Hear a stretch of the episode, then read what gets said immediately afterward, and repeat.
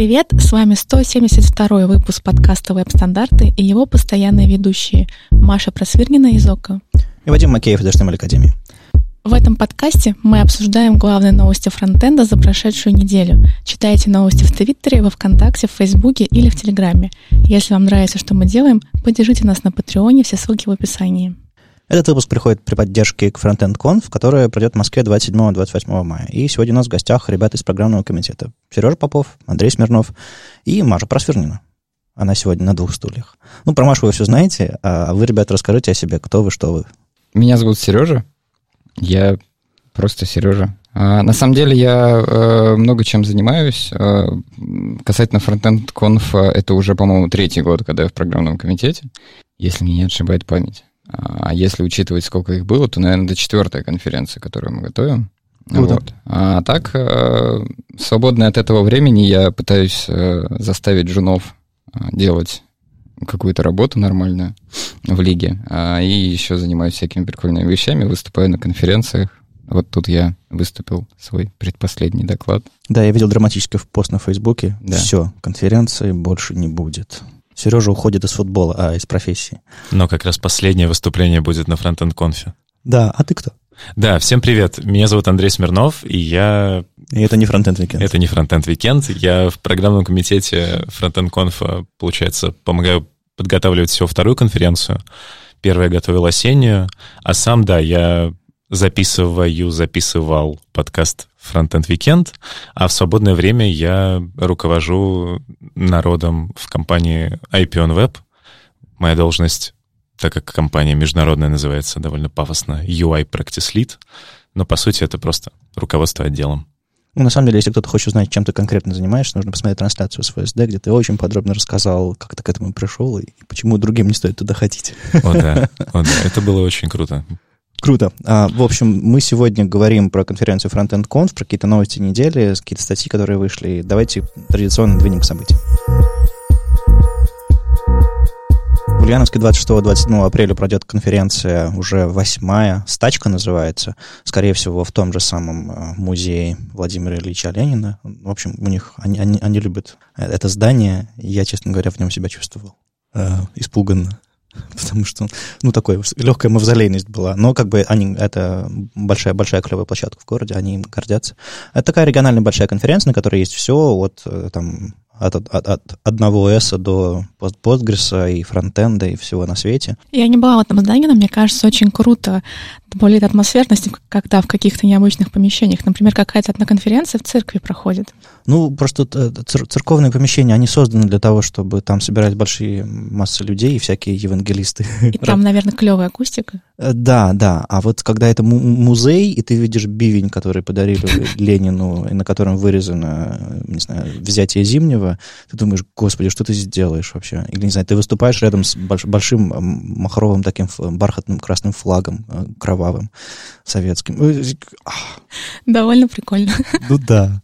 Ну, год назад я выступал в зале, там, где был бюст Ленина, высокий зал, потолки до метров четыре были, mm-hmm. мраморный. Он так и назывался, мраморный зал. Mm-hmm. Я когда взял микрофон, сказал «Привет», он «Привет, привет, привет, привет, привет». Со спецэффектами. Да-да-да, это было довольно-таки э, забавно. Ну да, там действительно э, очень много истории, так как это все в этом здании находится. Ты пока до своего доклада идешь, ты изучаешь там пулеметы времен первой, второй, какие-то бивни там реально лежат, бюсты, слепки, отпечатки Ленина, в общем, там все. Да, в общем, а кроме этого там есть еще доклады, поэтому а, приезжайте, если вам интересно, я как бы вряд ли, вряд ли доеду, потому что это уже очень скоро, и я хочу перестать ездить некоторое время. Не так, как ты, Сережа, но тем не менее. Ну, в любом случае, я поеду дальше на, на Google ай о в Mountain View. Это Калифорния. седьмого — девятого мая там пройдет гугловская большая конференция. Если вы переживаете, что вы не попадете, там будет, как обычно, лайвстрим. Он такой совершенно крутейший, профессиональный, поэтому как бы будет полное ощущение присутствия. Вот. Я не знаю, что я там буду делать. Скорее всего, пропаду, потому что, ну, как бы там огромное количество будет треков, сессий, всего остального. Как минимум, я собираюсь познакомиться с Google Developer Expert'ами по вебу. Их там человек двести, по-моему, будет. В общем, так, такие у меня планы.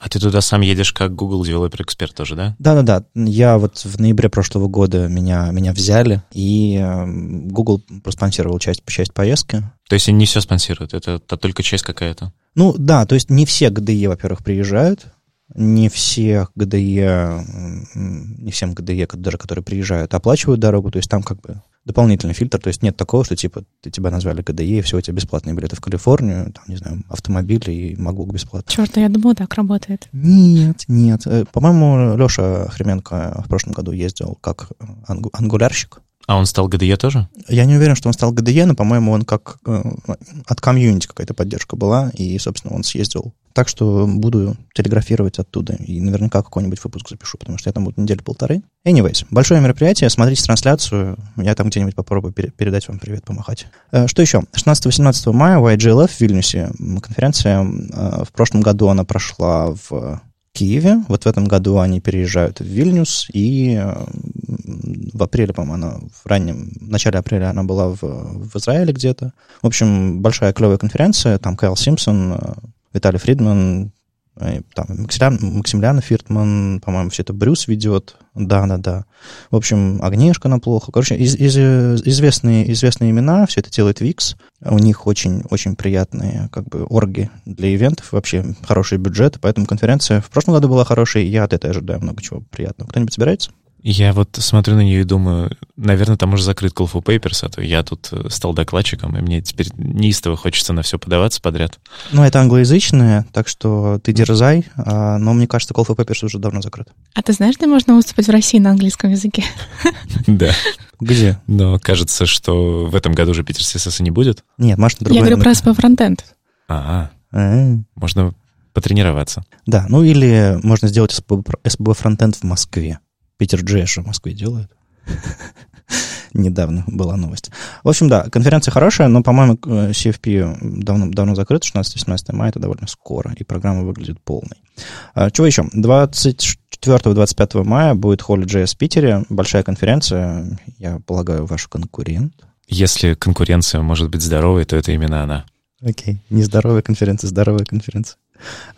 Есть больш, большущие, большущие у них программы, там и как бы звезда Райан Далл. Он снова будет рассказывать про ошибки, которые, о которых он жалеет, или что-то, что-то новое у него будет. Интересно. У него была какая-то еще тема, какой-то новый проект, он open-source. Anyways. А, да, Дина, который New Way to JavaScript. Окей, интересно. Я по-прежнему все еще хочу заглянуть туда и позаписывать разные интервью с англоязычными спикерами, но посмотрим, что из этого получится. Но давай так... ты приедешь туда, будешь записывать интервью с англоязычными спикерами, я постараюсь приехать и продолжит записывать Frontend Weekend с русскоязычными спикерами. В общем, поделили аудиторию, все нормально, кон- конфликтов не будет. Правда, там, по-моему, места не особо много, чтобы где-то что-то записывать, но всегда можно в, в гостинице где-нибудь спрятаться. Ладно. В общем, может быть, появимся мы на этой конференции, ищите нас там. И двадцать седьмого-двадцать восьмого мая, соответственно, буквально через несколько дней, через выходные, это будет понедельник-вторник, пройдет Frontend Conf в Москве. Поскольку вы тут, собственно, Frontend Conf представляете, именно программный комитет, то есть вы не организаторы, хочется проставить все точки над «и». То есть, как бы это есть люди, которые бронируют залы, нанимают подрядчиков и делают, там, не знаю, ценовую политику, а есть люди, которые делают доклад. Ну да, там очень, на самом деле, все просто. Мы как раз некая команда, у которой есть председатель программного комитета, в этом году это Глеб Михеев uh-huh. из Beta Digital, а мы просто, ну, можно провести очень простую аналогию. Мы неким образом, ну, нанятые люди, которые именно ответственны за то, чтобы составить классную, крутую программу именно от фронтенд-конфа в рамках рита. Ну и не только в рамках рита. Осеннюю конференцию, вероятно, тоже будем мы готовить. И чем отличается фронтенд-конф в этом году от предыдущих? Потому что конференция в том или ином виде, преемственность ее идет с две тысячи седьмого года, когда, собственно, я, работая на Олега Бунина в Москве, делал первую программу по клиент-сайду еще в рамках конференции РИТ, которая тогда еще даже без плюсова была. А, а столько лет спустя, двенадцать лет спустя, или сколько прошло? О, Господи, двенадцать лет. Я плохо считаю. С две тысячи седьмого? Да. двенадцать. двенадцать. Офигеть, какие мы все старые. Можно ли назвать это самой старой конференцией по фронтенду в России? Тогда она была конферен... тогда она тоже была фестивальная, тогда не было конференции по фронтенду. Вот в две тысячи десятом, по-моему, году прошел, прошла конференция «Клиент-сайт». Вот она была, мне кажется, самая первая конференция по фронтенду. Хотя мы в две тысячи девятом успели ВСД провести, она была по фронтенду. Так что ВСД — это первая конференция по фронтенду. Шах и мат. Anyways, что в этом году э, интересного? Чем она лучше прошлого года? Или она такая же крутая, как в прошлом году? Какие у вас вообще ощущения? По моему мнению, если сравнивать с Ритом, именно, то есть с летней конференции, не с осенней, не с осенней конференции, mm-hmm. то в этом году состав спикеров посильнее. Uh-huh. То есть нам удалось привести большое количество ребят, в том числе русскоязычных, из-за за рубежа. То есть э, там это, это не было какой-то конкретной идеей, типа давайте соберем всех э, русских, кто уехал куда-то там работать за границу и привезем давайте их, их сюда. Давайте их вернем. А, ну, типа того, да. Просто так получилось, что большое количество ребят э, приедет э, рассказывать на русском. Доклады, ну, довольно-таки интересные. Вот. И в целом программа получается довольно обширная, там много а, аспектов каких-то затронуто. Ну, то есть там есть доклады и по верстке, и по анимациям, и по хардкорному JavaScript, и по дизайну, и софт-скилловые доклады. Ну, и я не знаю, я пытаюсь понять, в какой раздел отнести доклад Андрея Ситника про open-sourceные проекты. Это как бы отдельно. Ну, про, то есть, про жизнь. Ну да, про жизнь доклады. Вот. У Андрея тоже доклад про жизнь. Ну да. И в целом получается, что в этом году На, ну, на мой взгляд, я, как бы, опять же, недавно, но то, что я вижу, мне казалось раньше, опять же, это лично мое мнение, вряд ли оно отражает э, мнение программных комитетов, которые были раньше, что, ну, грубо говоря, пару лет назад э, большинство заявок, которые, в принципе, приходили в Call for Papers на конференции типа Рита и Frontend Conf, так как э, конференция очень масштабная, мест много, и поэтому большинство заявок, они не проходили какой-то очень... Э, очень суровый отбор, и это всегда было, мне кажется, чуть ли там, ну, максимум два человека на место. В этом году, получается, у нас девяносто семь заявок, насколько я помню, и сейчас мы приняли двадцать семь докладов, то есть уже это больше трех людей на место, что, как мне кажется, хорошо, и тенденция классная. Я в программном комитете один год, и я была на Рите в прошлом году, и в прошлом году конференция мне не понравилась. Она mm-hmm. была очень слабой, скажу откровенно. В этом году я действительно считаю, что все по-другому. В этом году за доклады не стыдно. в, в этом году они гораздо сильнее. Я думаю, что очень сильно отличается конференция в этом году от прошлогодней. Ты можешь сказать, что ты пришла все исправить и именно для этого? Или какие лично у тебя были мотивы? Зачем ты появилась в этом всем? Это самое большое мероприятие, в котором мне предложили поучаствовать. И mm-hmm. мне было любопытно, как, как это строится, и как бы прикоснуться к такому. Все-таки до этого я занималась только митапами.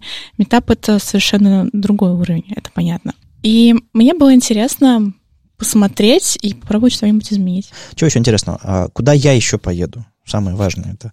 В Берлине тридцать первого мая, а потом первого-второго июня. си эс эс Conf и джей эс Conf в Берлине. Три дня, конференция большая, крутая, стоит дороже, чем, чем, чем стоило бы ей стоить, наверное. Но я знаю, что она строго некоммерческая. Я продолжаю называть ее моей любимой конференцией по фронтенду из существующих, на которых я бывал. Так что я в этом году снова надеюсь убедиться в этом, как, как ребята клево это делают. По крайней мере, это будет точно весело. И я очень надеюсь, что тоже кого-нибудь удастся схватить, удастся схватить на конференции, записать что-нибудь или как минимум просто поболтать. В общем, если вы в Берлин приезжаете, я, я честно говоря, не, не встречал там много людей, прям там Москва, Питер вообще из какого-то русскоязычного сообщества. А если вы вдруг приезжаете, свистните, будем, будем ходить, ходить и удивляться вместе. Хотя я знаю много ребят из Берлина, которые тоже собираются, да, русскоязычных, да и не только. В общем, увидимся, может быть. Какой билет ты купил? Супер Early Bird. Они, в прошлом году конференция закончилась, типа я туда не поехал, хотя у меня был билет, потому что мне не хватило страниц в паспорте на визу. Ну, это очень, очень, очень грустная история, я успел его продать в последний момент. Паспорт или билет? Печень. Печень — это не парный орган. Почки. Да, легкая. Куда мы катимся? Билет продал, слава богу, точнее, ну, смог его вернуть. На следующий день, после того, как конференция закончилась, они выкинули супер early bird. Чер- через год будет конференция. Они выкинули билеты сразу. И я схватился за это. И, ну, типа, думаю, что за год мне хватит времени сделать визу и найти новый паспорт со страничками и так далее. Все, все хорошо. Есть виза, есть билет, есть даже билет на самолет. Все должно пройти хорошо. У них тут есть просто два забавных билета. Первый называется Child Care. Uh-huh. От трех с половиной. Можно взять с собой ребенка. и он пойдет с тобой бесплатно. Это uh-huh. прикольно. Еще у них есть очень классный комбо-билет со стопроцентной diversity supports. Он стоит две тысячи триста евро. Ну да, это что значит? Ты покупаешь билет себе и покупаешь билет еще одному человеку, по сути. Это оставшиеся билеты, а в прошлом году, по-моему, это стоило там типа девятьсот евро за, за три дня конференции. Можно чистое любопытство. Вот Super Early Bird, он сколько стоил и сколько стоит сейчас? Сейчас Early Bird'ов нет. Super Early Bird стоил, по-моему, девятьсот евро, те самые, девятьсот с чем-то. И а сейчас билеты, по-моему, уже Early Bird'ов нет, и стандартных нет, ничего нет. Остались только вот такие большие, типа Childcare и uh, Diversity. Угу. То есть какие-то там финал билетов перед... Они уже кончились все. Ага, то есть кон- конференция обычно продается полностью. То есть у них нет такого, что можно прийти в день конференции и купить билеты. То есть это sold out всегда. Ну, как бы конференция старейшая, крупнейшая и все такое. девятьсот евро — это же семьдесят тысяч. Да. Неудивительно, что там нет русскоязычных. Давайте мы не будем переводить в рубли. Она так звучит больнее. Нет, звучит больнее, если перевести две тысячи триста евро в рубли. сто шестьдесят тысяч. Больше даже. Ну, примерно, да. Чтобы нам всем жить как э, с европейскими зарплатами, да? Выпьем за это воды. Э, вот. Увидимся там или не, или не увидимся. Может быть, кто-то, кто-то из берлинских ребят с зарплатой, которые могут себе позволить. И буквально сегодня нам в календарь отправили конференцию УВДЦ плюс ТРАФ. Я не знаю, что такое ТРАФ. И можно догадаться, что тебя там не будет, так она проходит одновременно с Берлином. Я разрываюсь, понимаешь? Не, на самом деле на УВДЦ я был много лет назад. Выступал, когда еще Яндекс, по-моему, соорганизовывал все. Сейчас в программе я вижу там знакомые, знакомые лица, но не знаю до конца, кто, кто и как все, все организует и проводит. У меня есть вопрос, как вы думаете, это не, не касается именно ВДЦ, я не знаю, что там в программе, но вообще очень часто конференции не в Москве, не в Питере, скажем так, в провинциальных городах, они повторяют друг друга и примерно повторяют московскую, там одни и те же спикеры. Как вы думаете, это нормально или нет? Ну, мне кажется, вполне себе адекватно, когда... Ну, такой... ну, то есть просто это такие копии друг друга на самом деле. Ну, смотри, есть люди, для которых приехать в Москву на конференцию, это, не знаю, еще, еще две стоимости билета выложить. Дорога, гостиница и все остальное. Поэтому, если они могут увидеть, пообщаться и вообще начать какую-то айтишную активность у себя в городе, даже с докладами, которые уже прозвучали в Москве, не знаю, там месяц назад, мне кажется, это тоже, это тоже хорошо, это тоже что-то важное. Ну и плюс, мне кажется, что все конференции региональные, они могут спокойно начать с клонирования, просто, ну, взять best practices московских конференций, питерских конференций, а самоидентификация какая-то, она приходит в процессе. Но пока вроде никому еще не пришла. Ну, я не знаю, я никогда не был на Front Talks, вот, но мне казалось, что вот, судя по рассказам, к Front Talks она приходила. Это, то есть у них было что-то уникальное, у них был какой-то свой формат. Но мне кажется, если, если я не ошибаюсь, это конференция, которую Яндекс делает, правильно, у них просто есть большое... М- пул спикеров внутри компании, поэтому они могут себе позволить отличаться. А конференции, у которых такого пул спикеров нет, которые не связаны с одной компанией, с большой айтишной вроде Яндекса, те действительно у них одни и те же спикеры. То есть ты открываешь там, прости, Вадим, Вадим Макеев. Да ничего. Это вот всегда Вадим Макеев и еще кто-нибудь, кто в этом сезоне выступает. Сережа, который закончил выступать, например. Да, Вадим Макеев, Сергей Попов. Ну, ты, вы же понимаете, что... Просто это немножечко как-то скучновато. Ну, вы же понимаете, что публика идет на... Если она видит Сережу Попова в программе, туда же придут толпы людей. Ну, вот и все. Соответственно, ну, я к чему веду? Что там, к тому, что вы все, как организаторы конференции, понимаете, что нужны хедлайнеры, с которыми вы договариваетесь за полгода или за год даже, пока, которым, которых вы сами зовете, а не через Call for Papers. Есть такая, есть такая схема. Соответственно, какие-то знакомые лица то там, то сям мелькают. То есть Мартин Сплитт какой-нибудь, который везде, везде постоянно. Там, там Леа Веру там, на Харьков си эс эс, например, тоже. Ее позвали как хедлайнера. А на некоторых конференциях даже Call for Papers нет. Есть конференции, где, которые просто зовут участника. Там, си эс эс Day в Амстердаме. Event Apart в Штатах проходит конференция. В общем... Такое тоже бывает. Короче, я не вижу в этом ничего плохого. Я даже, знаешь, Маша, я даже вижу в этом легкий снобизм. В смысле, люди пытаются сделать что-то у себя айтишное. Мне кажется, не надо их за это осуждать. Но, возможно, что у них в городе тоже есть клевые спикеры, но менее известные, потому что они живут в Челябинске. Спикеров сначала нужно провести через митапы и только потом ставить на конференц-сцену. Ну, то есть, есть, как бы там есть. Не возникает выращивания своих спикеров. Сережа? Ну, я просто вот сейчас только что из Пензы вернулся, поэтому, наверное, что Пенза, что Ульяновск, в целом там есть повтор, при этом есть какое-то количество докладов местного сообщества, так называемого местного разлива. Ну и когда мы говорим про такие конференции, я думаю, что мы имеем в виду не конференции типа Front Talks, потому что это все-таки такая узконаправленная фронтовая конференция, а такие конференции типа фестивальные, то есть типа, например, тот же самый Дамп, Стачка, Пенза. И надо понимать еще, что этим ребятам очень сложно, например, вот в Пензе, потому что там очень большое... Ну, то есть там очень мало, у них мало денег, и эта конференция, она подходит при поддержке правительства, то есть сюда приезжает губернатор, то есть это такое типа местное событие такого довольно-таки большого масштаба, куда приходит там куча студентов, куча разработчиков, там много потоков, и я бы не сказал, что там прям все повторяется, то есть да, там есть те же самые ребята, которые ездят по другим и рассказывают доклады, но они не составляют ядро. Да, даже если вот даже взять вот сейчас вот пример из Пензы, то есть, например, приезжал Максим Сальников. Uh-huh. Ну, он сам, он вообще из Самары, но тем не менее... Но, я но он уже из Осло. Да, я к тому, что там не было, не было такого, что типа вот это был keynote-доклад. То есть, uh-huh. типа, это не было позиционирование, он был, по-моему, в первый день, где-то в середине, то есть это не было такое, что типа вот все приехали посмотреть на, на, на выступление. Нет, во-первых, какого-то отдельного выделения, во-вторых, там было большое количество местных ребят, ну или близлежащие города, которые рассказывали какой-то свой опыт. Мне еще кажется, эта ситуация очень хорошо в маленьком масштабе отображается на митапы, которые проводятся, ну, я сам из Москвы, например, в Москве почти каждая компания сейчас просто на перегонки пытается сделать какой-нибудь свой митап по фронтенду.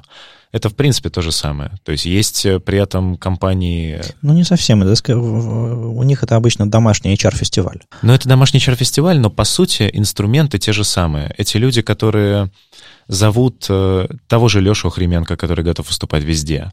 То есть на почти любом митапе какими-то пытаются вот такими спикерами, которые есть везде, заполнять. Угу. То же самое, как Сережей Поповым и Вадимом Макеевым пытаются заполнить любую фестивальную конференцию в регионах. Ну, я просто использую этот механизм для того, чтобы не просто выступить со, со своим докладом в очередной раз, и как бы все это все вы уже видели, всех уже немножко тошнит. Нет, я использую это как средство передвижения иногда, потому что меня зовут в какой-то новый город, я приезжаю, записываю подкаст про местное сообщество, и мне кажется, это в целом, в целом круто и, и, и работает. Мне кажется, тебе стоит написать книгу «Конференции как средство передвижения». А под, ну, т- тебя поставить соавтора, потому что ты придумал название. Вот всегда так. И десять лет он путешествовал по России только по конференции. Ага, я, я, я две недели не был дома. Ладно, погнали дальше, что еще интересного происходит.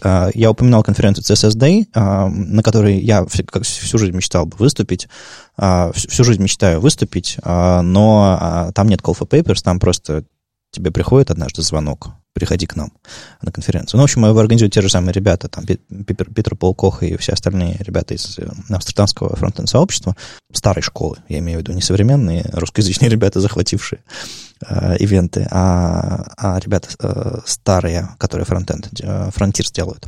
Вот, тринадцатого-четырнадцатого июня у них будет первый день ю ай Special, еще более интерфейсно ориентированная штука, а на второй день будет си эс эс Day, и там будут как бы люди, которые своими руками пишут си эс эс. И это, конечно, в этом смысле абсолютно уникальная конференция, ничего похожего нигде не проходит, поэтому, если вам интересно посмотреть на людей, которые, не знаю, там, флексбоксы написали, или, не знаю, там, разрабатывают следующую версию спецификации эс ви джи, или как бы тесты пишут, или все, все остальное. Это, это то самое место. Я жутко люблю это событие. Я там раза три, наверное, был за все, за все это время, пока не проводили. Но, опять же, в этом году я подумал, что... Я, я как Сережа подумал, что, типа, хватит, хочу в отпуск. Ну, или типа того. Да. Вот. Это будет, это будет в Амстердаме. Я думаю, билеты у них еще есть в продаже. Я очень хотел бы... Всегда, я хотел давно съездить на JSConf Asia в Сингапуре. Так что, так что если вы, как все современные фронтендеры, дауншифтились до Азии, как где-нибудь работаете в каком-то ремоуте, где там делают Пхукет, Бали? Таиланд. Таиланд. Да, да. В общем, приезжайте на, на JSConf Asia четырнадцатого-шестнадцатого июня в Сингапур. И расскажите нам, как там вообще проходит. Я уверен, что там можно отдельный трек собрать из русскоязычных фронтендеров, которые там в Азии живут. Ну, по крайней мере, есть такое впечатление. Это, наверное, менее трендово, чем было раньше, но, тем не менее, люди, люди в Азии есть. двадцать второго — двадцать третьего июня пройдут черновцы точка джей эс в Черновцах. И я все еще on the fence, на заборе. Я, я все еще не уверен, поеду я или нет. Вот вчера выборы прошли. Посмотрим, посмотрим, куда повернется политический курс между, между двумя нашими странами, Россией и Украиной. И будут ли людей так же охотно пускать, как пускали раньше? Ну ладно, не охотно, но, по крайней мере, без особых проблем. Я бы очень хотел съездить. У меня как раз отпуск заканчивается там двадцать первого июня, и я бы смотался на выходные в Черновцы. Маленький красивый город. Я смотрю, у них тоже шикарный зал. О, да. У них там э, университеты, Астра... А, Австро-Венгрия, все дела. Да-да-да, там, там и церковь, и университет. В общем, город такой очень-очень клевый. Там через дорогу Румыния, через дорогу там какие-то там другие, другие страны. В общем-то, это, это самый-самый запад а, Украины. И там очень красиво. И несколько, несколько очень приятных ребят а, я знаю оттуда. Вот. А, двигаемся дальше. Мы, как видите, пытаемся охватить вообще весь год. Что там по фронтенду, по фронтенду происходит. Rolling Scopes конференция пройдет в Минске девятого-одиннадцатого августа в самом начале. У них как раз открыт call for speakers, можно купить билет. Ну, насколько я понимаю, конференция абсолютно такая community-driven. Ну, там, понятное дело, что там сильным образом вкладывается ЕПАМ. Я к тому, что билеты не очень дорогие. Соответственно, они просто, видимо, отбивают часть всего этого, поэтому можно, можно легко попасть туда. Ну, там видно уже знакомых, знакомых людей. Там Ирина Левина, кстати, на ВСД раньше выступала. А, Мартин Сплитт. Мартин, привет. А, и кто там еще? Ну, в общем, да. Call for Papers, главное, что открыт. А, я не уверен, доеду ли я до Минска снова в этом году, ну, кроме там конференции ближе к концу года. Ну, вот такая вот штука есть. Вы как, собираетесь? Мне как раз Саша Шенкевич предложила подать вот то, с чем я выступал на веб-стандартах, вот туда. Она говорит, что мой доклад относительно нормально туда может зайти. Вот так что я вчера открыл форму, увидел там достаточно большое количество полей и отложил ее до сегодняшнего дня. Открыл форму, закрыл форму. Еще двадцать четвёртого — двадцать пятого августа пройдет техтрейн в Петербурге. Я уже упоминал, что хотелось бы заглянуть двадцать четвёртого — двадцать пятого августа. Но это как раз конец, конец осени, еще, еще сезон не начнется, и можно будет... Провести, провести, провести время на каком-то фестивале. А вы в прошлом году были?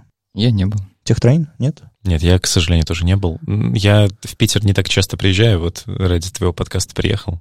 О, да, спасибо. Да, ценю, очень. ценю. А, в общем, большая, большая конфа. Нас туда, сообщество веб-стандарты, позвали сделать стенд, еще что-то такое. Я, я по-прежнему сомневаюсь, нужно ли это сообществом и лично, лично, лично мне и там веб-стандартам в целом. Я ну, тоже сильно сомневаюсь, нужно ли это сообществом, но нам тоже предлагали там поучаствовать.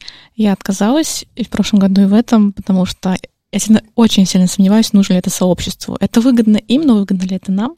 Ну, черт его знает. Если хочется представить себя, рассказать как-то, не знаю, сесть на стенд, отвечать на вопросы или, не знаю... Ну, это можно и на митапе сделать, в смысле отвечать на вопросы. Ну, какая-то новая публика. Нет, на самом деле я пытаюсь у себя внутри причину найти. Я думаю точно так же, как ты, типа, что там, это, это, господи, это питерский Global Meetup ай ти, что техтрейн. Да, это прикольно собирать сообщество на фестивале, но я не очень понимаю, зачем это сообщество. То, что вы говорите... процитирую, тебя снова попахивает снобизмом немножко. Потому что, ну, в целом, э, очевидно, что ребят, которые хотят сделать там очень глобальную конференцию, они не могут не позвать вас, вот, и при этом вы, как сообщество, очевидно, им скорее поможете, чем для себя что-то заработаете, придя туда. То есть это, я думаю, ни для кого не открытие. Ну, мне кажется, там фестиваль а в соберется в любом случае. Не будем обсуждать значение слова «снобизм». Там фестиваль соберется в любом случае, это будет огромная айтишная тусовка, и, мне кажется, принципиально ничего не поменяется, плюс как бы помогать Джугру, который, по-моему, организовывает все это дело, особо не надо, у них так все хорошо. Я, честно, не знал, что Джугру организовывает, так что... Тогда, так, тогда помогать не надо, да? Можно не помогать. Окей, okay, хорошо. Это не какой-то community-driven фестиваль, это как бы ребята просто сделали новый формат, насколько я понимаю. Чего-то такого. В общем, не знаю, если, если кто-нибудь, если вы знаете, зачем, вот как участник этого фестиваля ай ти, если вы знаете, зачем там стенды, расскажите нам где-нибудь там в соцсетях или где вы там нас читаете, или просто мне постучите и скажите: Вадим, вот ты сможешь решить вот эту задачу для себя, вот эту задачу для сообщества, вперед. Я тогда, я тогда еще раз подумаю. Но пока я скорее склоняюсь к тому, чтобы... Если и заглянуть, то просто заглянуть. Чего еще интересного? В си эс эс джей эс, си эс эс Минск.js я никогда не научусь произносить название этой конференции. си эс эс Минск.js двадцатого-двадцать первого сентября пройдет. У них пока нет ничего, кроме старого сайта по ссылке. Но я вчера добавил их в календарь, просто чтобы вы помнили, что конференция, конференция будет. И мне вчера пришло письмо с заголовком, как же оно называлось? Типа... Это то самое письмо, которое типа «See you next time». Короче, я подавал свой доклад на си эс эс конф в Будапеште двадцать пятого, двадцать шестого, двадцать седьмого сентября, и снова, снова меня отклонили. Не хотят, не хотят они слушать мои, мои истории про си эс эс. Но я буду пробовать еще раз. Тут важно заметить, что так accidentally получилось, что на си эс эс-джей эс кажется, что... Двое из тех, кто присутствует в этом зале, будут ведущими этого мероприятия, потому что... Кто же? Кто же будет? Во-первых, я после... на автопате прошлого мероприятия предложил свою кандидатуру на... как ведущего следующего мероприятия uh-huh. в этом году. Они сказали, что подумают, и в итоге там через месяц вернулись ко мне и сказали, что да, они не против. И я очень рад этому, потому что я как раз с учетом работы в международной компании очень хочу докачать свой уровень английского, чтобы мочь еще выступать, ну, на зарубежных конференциях. Uh-huh. И кажется, это хорошее подспорье. И тут внезапно я узнал примерно две недели назад, что моей соведущей будет Маша. Маша, я думаю, лучше расскажет, как, как она в это во все ввязалась. У вас практически камин-аут в прямом эфире. Ну... ну, Саша и Никита были в Питере. Мы встретились в баре, они предложили мне, хочешь быть ведущей? Я говорю, да, вот так. Ну, все самое интересное происходит на автопате. Так что, может, если не ходите на конференции, по крайней мере, приходите на автопате. Прикольно. Я, я тоже сейчас думаю насчет ведущих на, на, на питерской вэ эс дэ, которую сейчас в июне потихонечку мы начинаем организовывать. И тоже поглядываю. Но, но нет, у меня другие. Их, их, этих ведущих, которым я еще не предложил, их пока нет в этой студии. Извините, ребята. Ну, ты всегда можешь предложить Сереже еще.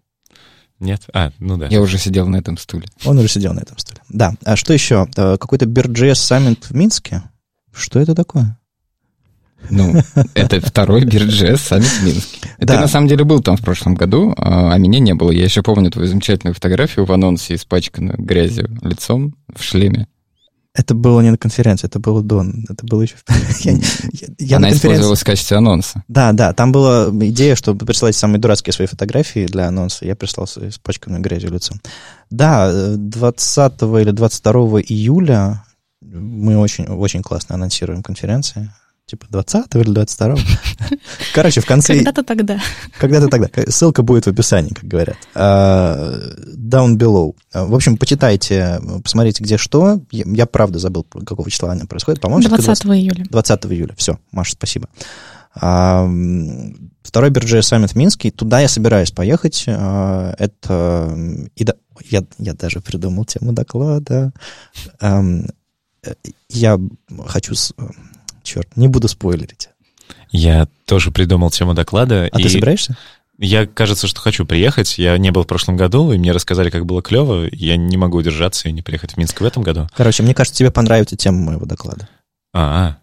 И мы, я думаю, мы можем вне эфира не-не-не, попытаться не, проспорить. Не-не-не, я не расскажу, пока не выйду на сцену. Но на самом деле очень прикольно. Я как раз хотел сказать про вот эту идею с фотографиями.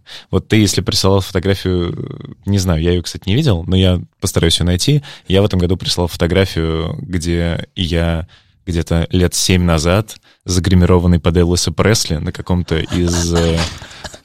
Я работал аниматором на корпоративе. Окей. Это будет довольно забавно.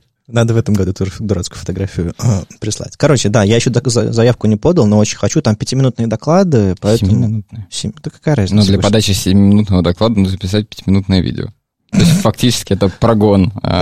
Я просто записывал этот прогон. Я подал заявку, да.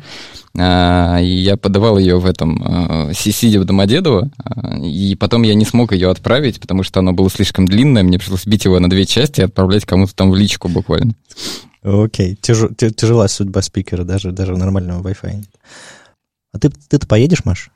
Все да, собираются. Я поеду. хочу поехать. Я не покупала пока билеты, но в прошлом году у меня тоже не было, в этом году я хочу. Во, круто. Тогда, ну, до встречи там, чего.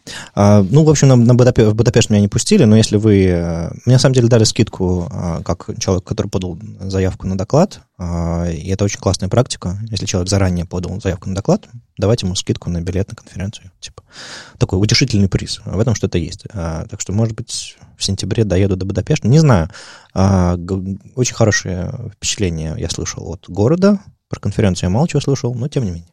Ну и последний в нашем списке на сегодня — Харьков.js номер десять или икс десять, десять раз круче, чем, чем первый. Я не знаю, пятого-шестого октября конференция пройдет. Я пока не, не уверен, еду я или не еду. Доклад тоже не подавал. В прошлом году я публично поиздевался над их сайтом. В этом году это тоже самый сайт, поэтому не знаю, пустят ли меня на эту конференцию или не пустят. Тем не менее, есть такая конференция в Харькове. В Харькове очень клевое сообщество, у них есть очень клевая площадка, фабрика. И я, пожалуй, рекомендую вам съездить, посмотреть. У них там несколько потоков. И, правда, огромная-огромная айтишная тусовка. Там весело. Мы записывали подкаст, собственно, с организаторами Харьков.js и Харьков Фронтенда. Так что, если вам интересно послушать, по это все поищите. Ну, или ссылку на выпуск там, который мы записывали осенью прошлого года. Харьков же это, он ничем от Черновцов не отличается. Тебя тоже могут туда не пустить в любом случае. Да, да, но это будет осенью, может быть. Ну, Харьков сильно отличается от Черновцов. Это... Совсем, это, раз, это очень разные города. Я к тому, что, да, тоже могут не пустить, но, может быть, к осени все наладится. Я не знаю. В любом случае, нас слушают люди из разных, из разных стран, там, белорусов, пускают на, за, за милую душу. А вот с россиянами посложнее. Будем надеяться на лучшее.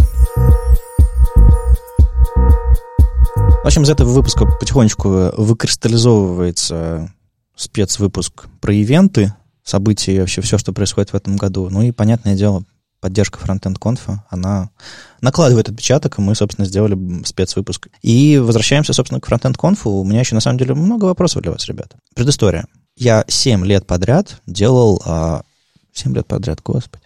Подряд делал фронтенд-секцию на конференции рид. Ну и потом в конце она уже выделилась в отдельную конференцию в рамках фестиваля рид Frontend Conf. И самое большое, что после чего я сломался и как бы уже перестал это делать, была, собственно, уже когда это был Frontend Conf, по-моему, вторая Frontend Conf, там было два потока, на каждом потоке было типа по, по восемь или там девять докладов. Там еще не было какой-то команды, на самом деле, и практически все я тащил, тащил на себе, и это все еще по ходу дела... сдобрялась хорошенько так проблемами с техникой на, на площадке, особым, не, не особым приоритетом э, моих интересов и запросов к организаторам конференции, типа как что поменять, чтобы реально фронтендерская конференция прошла лучше, поскольку это был все-таки конвейер, когда ты проводишь, не знаю, там сколько, пять-семь или сколько одновременно конференций проходит в, в, этом, в этом пространстве, ну, в рамках фестиваля. Э, когда это все проходит одновременно, ты всего лишь одна, одна из конференций, один из потоков большого фестиваля. И, соответственно, внимание к тебе э, и решение твоих проблем, как бы оно приходит, ну, по остаточному принципу, потому что, ну, как бы, фронтенд и фронтенд. Ну, кстати, он был довольно большой, там, второй или, второй или третий популя- по популярности среди остальных. А в какой-то момент, по-моему, даже первым стал, то есть у, очень сильно фронтенд вырос в рамках э, фестиваля рид э, за, за эти годы. А, м- был, было откровенно сложно, и я в какой-то момент решил... Э, перестать это делать, сосредоточиться на Web-стандарты Days. Тогда как раз, собственно, мы делали первые конференции с Яндексом вместе, и появились большие спонсоры, появились большие площадки, там подкаст был на горизонте скоро. В общем, я просто выбрал делать мероприятие другого толка, другого типа. Вот почему лично я когда-то ушел из этой конференции. Я уже спросил Машу, какие у нее были мотивы прийти в программный комитет. Хотелось бы узнать вот лично ваши мотивы, еще раз сформулировать, зачем кому-то вдруг тратить свое время на то, чтобы участвовать в программном комитете? Вот так в целом. В целом и лично ваша история. Ну, если говорить про меня, то я довольно долго очень скептически относился и довольно публично высказывался о том, что мне не нравится то, что делает Олег в рамках своих конференций, и Я даже когда лично записывал с ним интервью в рамках Frontend Weekend, я тоже лично с ним про это говорил. И в итоге в какой-то момент так совпали числа, звезды, что меня позвали, сказали, ну как бы ты сам не хочешь попробовать? Вот, а я как бы все взвесил и подумал, что... Ну, я все это время говорил, что это плохо, довольно много конструктива говорил, как мне кажется, можно было это улучшить. Возможно, как-то внедриться и попробовать изнутри это все поменять. При этом я абсолютно четко для себя понимал, что, в принципе, вот конференция Олега Бунина, Онтика, вот это вот все, это довольно такая очень громадная махина, которая движется как некий ледокол, где там движется по Арктике, по Антарктиде. У меня... с географией уже не так хорошо, и что-то изменить там будет довольно тяжело, но при этом можно как-то поэтапно пытаться влиять на это. То есть ты такой ворчун внутри этого всего, угу. который будет постоянно нашептывать, и в итоге потихонечку все это будет меняться. Но я бы с тобой еще потом поговорил постфактум, когда ты поймешь, получилось ли у тебя это сделать. Ну, то есть, понятное дело, что любое маленькое движение, любой, любой ворчун, который поворчал, он на что-то повлиял. Но по факту получится или нет? Вот это будет очень интересно. Или, может быть, уже получилось? Но мне кажется, что после осенней были сделаны, на мой взгляд, я не мог там еще полноценно поучаствовать, я не участвовал еще на этапе отбора докладов, я участвовал на этапе прогона. Как мне кажется, тех докладчиков, которых я гонял, я смог в них привнести вот эту вот чуточку каких-то своих мыслей, чуточку себя в них поместить, но при этом... Сейчас, конечно, намного более глобальная работа. По, по итогам осенней я еще не могу сказать, что что-то было глобально из- изменено. Mm-hmm. Но да, я бы с тобой поговорил об этом in a few months. На самом деле же Frontend Conf позиционируется типа как самая крупная конференция по фронтенду в России. Старейшая, крупнейшая. Ну, во всяком случае, сами себя они так позиционируют. Вот. И в свое время... Я просто помню, как я первый раз пришел туда выступать, да, и у меня не получился лайфкодинг. Я считаю, не знал, что, в принципе, нигде не получается, но... Я слышал эту историю в красках много раз да, от разных людей. Да-да-да, вот, поэтому после того, как мне пришлось весь лайфкодинг перевести в скриншоты и устроить лайфскриншотинг...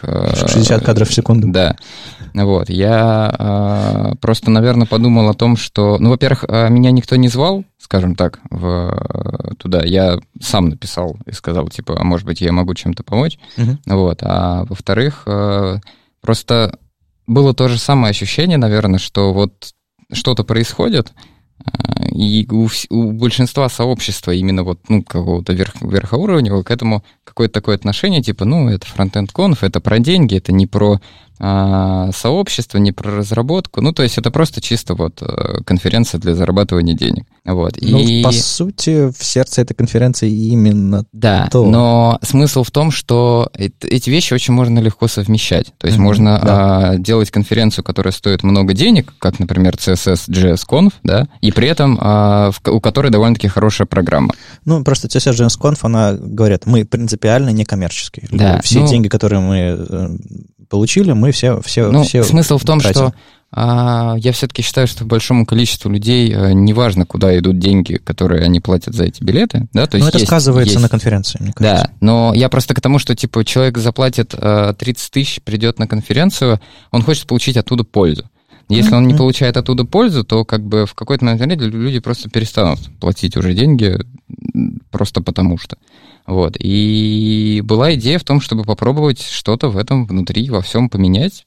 То есть ну, не то, чтобы внедриться в, это, в, в этот процесс, а просто начать что-то в этом деле менять. И на самом деле вот за последние три конференции многое чего поменялось. Не, мне на самом деле нравится принцип «ты критикуй, критикуй, но отправь pull-request». Ну, в общем... Так что, так что вы, вы, вы очень правильно сделали, на мой взгляд. Frontend Conf — это не единственная коммерческая конференция в России. Все мы знаем, что, например, HolyJS тоже коммерческая конференция. Да. И мне кажется, что в плане докладов это не влияет, потому что это доклады отбирают не те люди, которые владеют этой конференцией, доклады отбираем мы. У нас интересы не коммерческие.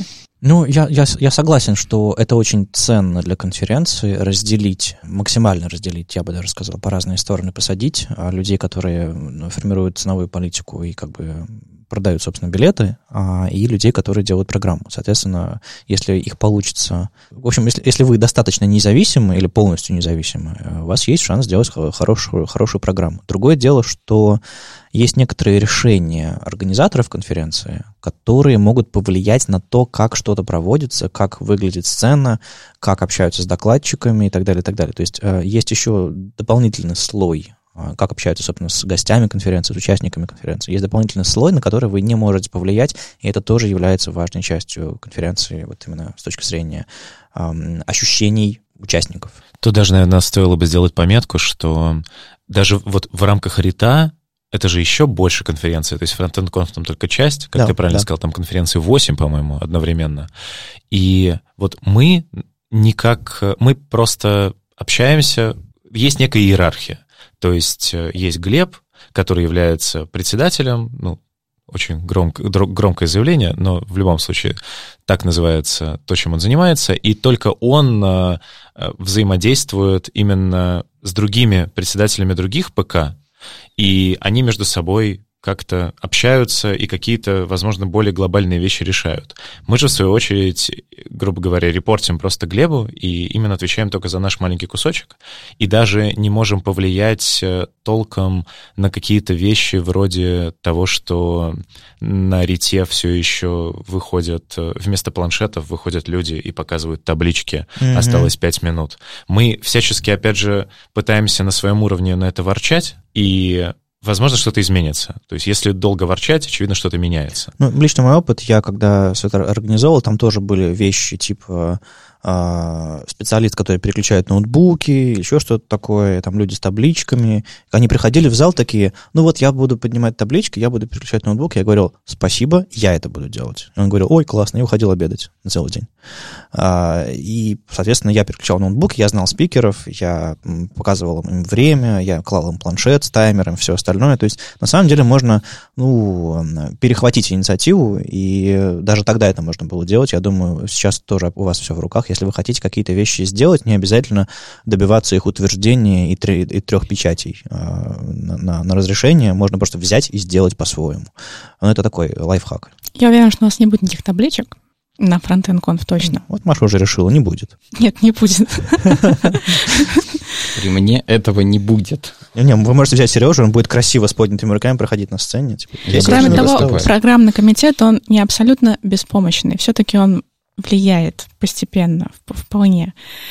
Я помню, в Твиттере у тебя была запись про то, что на какой-то конференции выступать нельзя было со своим ноутбуком и только с ноутбуком у каких-то там людей, которые где-то сидят. Да-да-да, Windows э, за углом, у тебя в руках только кликер. Обычно, обычное дело на конференциях дизайнерских, э, бизнесовых, маркетинговых, потому что этим людям ничего не нужно, кроме того, чтобы их пи ди эф-ник красиво пролистался. И это абсолютно нормально, просто фронтенд-конференции по-другому работают. Так вот, у нас такого нет. Я очень рад, потому что я все эти годы очень сильно воевал за то, чтобы на, на сцене был ноутбук, на сцене был эйч ди эм ай, на сцене был все, что нужно для того, чтобы спикеру сделать все, что угодно, включая звук. И если нужно для каждого спикера выбивать звук, пожалуйста, подключите. Это, конечно, это, конечно, беда. Нужен какой-то минимальный райдер, я всегда за него воевал, но это... Очень сложно. Но у нас было, как пример, относительно бурное обсуждение. Никита Дубко, насколько мы с тобой помним, и тебе, как ты писал у себя там в Фейсбуке, в Твиттере, и нам подал несколько докладов, вот, и нам как раз, я ну, прогонял и знакомился с этими докладами, с Никитой, и нам очень понравился доклад о том, как Алису можно подружить с фронтендом, uh-huh. но там мы сразу же выставили условия и попросили... как бы все наладить таким образом, чтобы действительно Никита мог выйти на сцену с Алисой, с Яндекс-станцией, угу. и чтобы все работало прямо на сцене. И чтобы были, вот как ты сказал правильно, там эйч ди эм ай и так далее. И, кажется, у нас получилось, по крайней мере, донести это. Очень будет, наверное, грустно, если мы тут сейчас такие говорим, что все будет классно, mm-hmm. а на докладе Никиты случится какой-то фейл, но, по крайней мере, ожидается, что у нас теперь такое возможно. Ну, если что-то беспроводное, всегда будет фейл. Это как бы нужно готовиться к этому. Ну, фейл случается всегда. Я помню, на питерском ВСД был такой большой фейл, когда внезапно включился экран. То есть это даже не всегда зависит от организаторов. раз уж мы упомянули доклад Никиты, расскажите еще, какие у вас интересные доклады прошли уже в программу. Не знаю, анонсированы они или нет, может, какие-то спойлеры. У каждого там по несколько любимых докладов, которые вы, которые, на которые вы порекомендовали бы сходить. Сережа, ты очень хитро улыбаешься. У меня, конечно, любимый доклад Андрея. Андрей, а у Андрея любимый доклад Сережи? У меня любимый доклад Сережи, да. Тогда скажу я. No kiss. Да. Ну, в общем, главное, что как вот идет мысль, все предыдущий диалог, что раньше все было плохо. Да, раньше все было очень плохо. Ну, в прошлом году, допустим, Сергей Кригер выступал с докладом про доступность. Я подумал, нифига себе, Frontend Conf подрос. Они, они mm-hmm. с, сами догадались, что можно сделать доклад не только про JavaScript, не только про, про хардкор Node.js на сервере у Сбербанка. Но я иду еще более глубокое прошлое, скажем так, с технической стороны и так далее. Но все постепенно меняется, и в этом году действительно, я думаю, что провелась огромная работа и с технической стороны, и со стороны докладов. И это действительно программа, за которую, за которую не стыдно. Так вот, мои любимые. Мои любимые — это, наверное, Юля Музафарова. Я хочу ее послушать, потому что она в некотором смысле уже даже такая легендарная, с ее легендарными картинами на си эс эс. Юля, Юля Огонь, она была тут в подкасте недавно и тоже рассказала про свой доклад. Я очень хочу ее вытащить на ВСД с другим докладом. Так что вы, вы очень, очень молодцы. Я бы еще назвала, мне будет интересно очень послушать Юрия Ветрова, это дизайн-директор Mail.ru, и здесь эта вот особенность Frontend Conf, то, что это не только про джей эс. И Юля, и, и, Юля, и Юля, и Юрий Ветров, они оба не про джей эс. И мне кажется, что это очень здорово.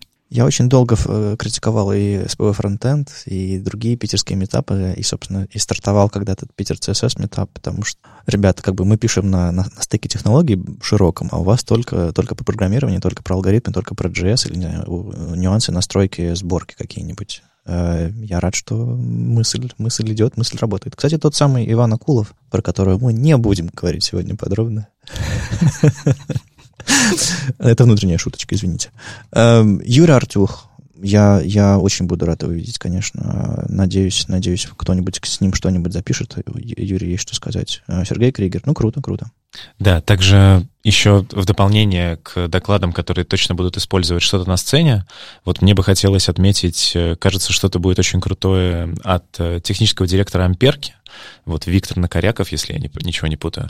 Он будет рассказывать про то, как можно с помощью JavaScript говорить с микроконтроллерами, и точно мы попросили его постараться притащить на сцену тоже какие-нибудь железки, угу. и все это показать в лайве, и вот от, от такое, мне кажется, будет очень здорово. И в целом у нас получается такая программа. Опять же, мы ее изначально так не задумывали, но в процессе мы как-то сформулировали некую идею, что мы как раз показываем, что вот стек технологий, на котором пишется фронтенд, он на самом деле применим настолько к разным вещам, начиная вот там, с микроконтроллеров, заканчивая там веб-джи эль-ами и так далее, дизайн-системами.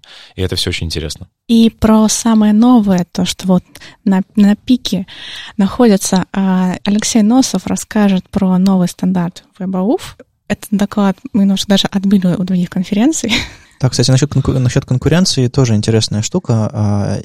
Каюсь, я иногда смотрел на программу Frontend Conf в прошлых годах и позапрошлых годов и думал, так, кого бы из них, из нее пригласить на ВСД в Питер, например, кого из них пригласить на ВСД в Минске. И это абсолютно нормальное дело. Вадим, знаешь, когда ты говоришь про ВСД, вот я, я к этому совершенно ровно отношусь, потому что ВСД — это такая отдельная тема.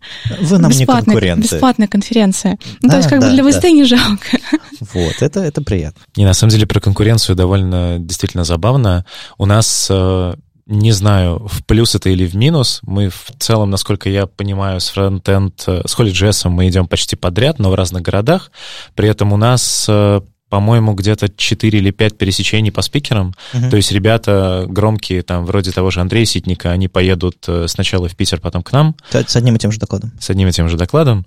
И, ну, опять же, грех просить Андрея выступать с разными докладами на, на двух конференциях. Он... Ну, но он сейчас, мне кажется, в такой фазе, когда ему хочется говорить про какие-то глобальные вещи, типа open source. Ну да, это скорее что-то такое. Выйти и показать всем себя и свой посыл. Uh-huh. И То есть в некоторых случаях у нас действительно есть пересечения, но их довольно мало. Это какие-то самые громкие докладчики, опять же, вроде, вроде того же Сергея Кригера. А при этом есть у нас ребята, которые честно писали, что окей, мы... нам действительно больше нравится Frontend Conf, и мы готовы выступить у вас в Москве, и мы, пожалуй, не поедем на HolyJS, потому что очень все близко. Вот. Uh-huh, и, uh-huh. опять же, является ли это какой-то такой нездоровой конкуренцией? Мне кажется, нет. Это какая-то такая вещь просто очень приятная сердцу, когда докладчик говорит, что ему действительно нравится конференция, и ты такой действительно чувствуешь, что, кажется, мы делаем что-то правильное, если человек действительно хочет приехать. Ну, лично для меня, если взвешивать... Э, объясню, смотрите. HolyJS двадцать четвёртого двадцать пятого, потом воскресенье выходной, от фронтенда выходной, потом понедельник, вторник, двадцать седьмого двадцать восьмого мая. И, соответственно, один день между конференциями. Конференция по фронтенду. Но Holy конференция все-таки по JavaScript. И туда периодически попадают доклады, которые чуть менее по JavaScript, но в целом это их направление. JavaScript, программирование, хардкор и так далее. Ну, как одна из конференций Джук точка ру э, про, про разные технологии. А, и мне чисто тематически и по программе ближе, допустим, Frontend Conf, просто потому что мне нравится более широкий спектр, мне нравятся конференции Frontend, вот прям вот про фронтенд, то есть чтобы, чтобы и про картинки, и про, и про текст, и про, и про скрипты, и про алгоритмы, и про, про все остальное. Но вот попробуйте каждый из вас объяснить, почему кому-то нужно не в пятницу, в субботу фронтендом заняться, вот, в европейской части России, а двадцать седьмого двадцать восьмого понедельника, вторник приехать на Frontend Conf. Вы можете как-то сформулировать, чем вы лучше HolyJS вот так? У меня довольно забавно. Я буквально вот вчера так получилось, что записывал подкаст с Женей Котом, который в том числе рассказывал мне там и про свое ГДЕшество, и, uh-huh. и тоже мы немножко с ним поговорили про программу HolyJS, у меня там было несколько провокационных вопросов, но, по сути, отличие на самом деле, на мой взгляд, одно из то, что HolyJS целится с каждым годом, мне кажется, все больше, и иногда даже это, наверное, переходит некую границу адекватности э, в том, чтобы привести английских спикеров просто потому, что это... англоязычных, я mm-hmm. имею в виду. Просто ради того, что это именно англоязычный спикер, и, в принципе, неважно, что он расскажет, он англоязычный, мы его привезли. Мы все-таки пытались отталкиваться именно от программы, от интересности темы, mm-hmm. и, опять же, у нас, возможно, случайно, но получилось так, что... Программа у нас полностью русскоязычная, и даже Виталия Фридмана, мы, он предлагал нам выступить на любом языке, вот мы попросили выступить его на русском, потому что ну, у нас прям завершается все как нужно, и это, с одной стороны, будет более понятно тем людям, которые не всегда там хорошо знакомы с английским языком, опять же, это довольно провокационная тема с точки зрения того, что в целом мы продолжаем вот эту вот изоляцию, mm-hmm. но это немножко про другое, это, наверное, отдельно. Ну, на самом деле, я всегда э, помнил, что у, у РИТА и у Frontend Conf э, был, был определенный градус патриотизма, связанный, опять же, с личностью Олега Бунина и его, как бы, взглядами на... Он всегда пытался продвигать э, патриотичность, вы сами оцениваете, хорошо это или плохо, и он всегда пытался делать эту конференцию русскоязычную, и э, когда я предлагал привозить англоязычных спикеров, он так смотрел, типа, ну, э, один-два максимум, может быть... Это ерунда. По крайней мере, сейчас точно. Он на доклады никак не влияет.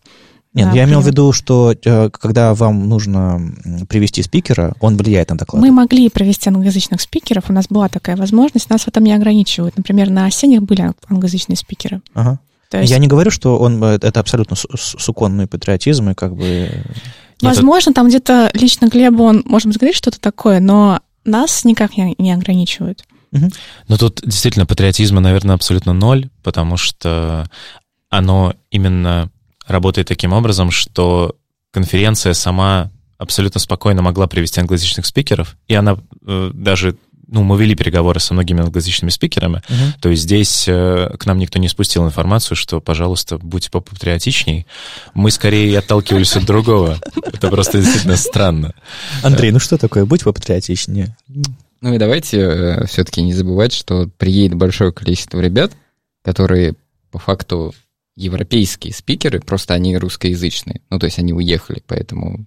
Репатрианты. На осенней конференции даже было дело. Мы а, заводили Call for Papers на отдельном ресурсе, а, англоязычном. Call for Papers ай о или что-то. Я, такое? К сожалению, не помню его название. А, его порекомендовали организаторы си эс эс джей эс, которые его использовали, этот же ресурс. Ну, в общем, есть международный такой ресурс, там ты заводишь свой доклад, и ты можешь одновременно подавать его на несколько конференций, это довольно удобно для докладчика. Да, и с англоязычными спикерами есть такое дело, что, наверное, когда видно в программе англоязычного спикера, то мы считаем, что, ну, наверное, он крут. Он приехал к нам, его привезли, наверное, он э, очень круто пойти на его доклад и послушать, но далеко не, не всегда. Англоязы... Вот большую часть заявок, которые нам пришли, нам пришло, по-моему, заявок двадцать, вот именно с этого ресурса в прошлый раз, и, по-моему, мы не взяли ни одну, просто потому что ни одна из них не потянула по уровню.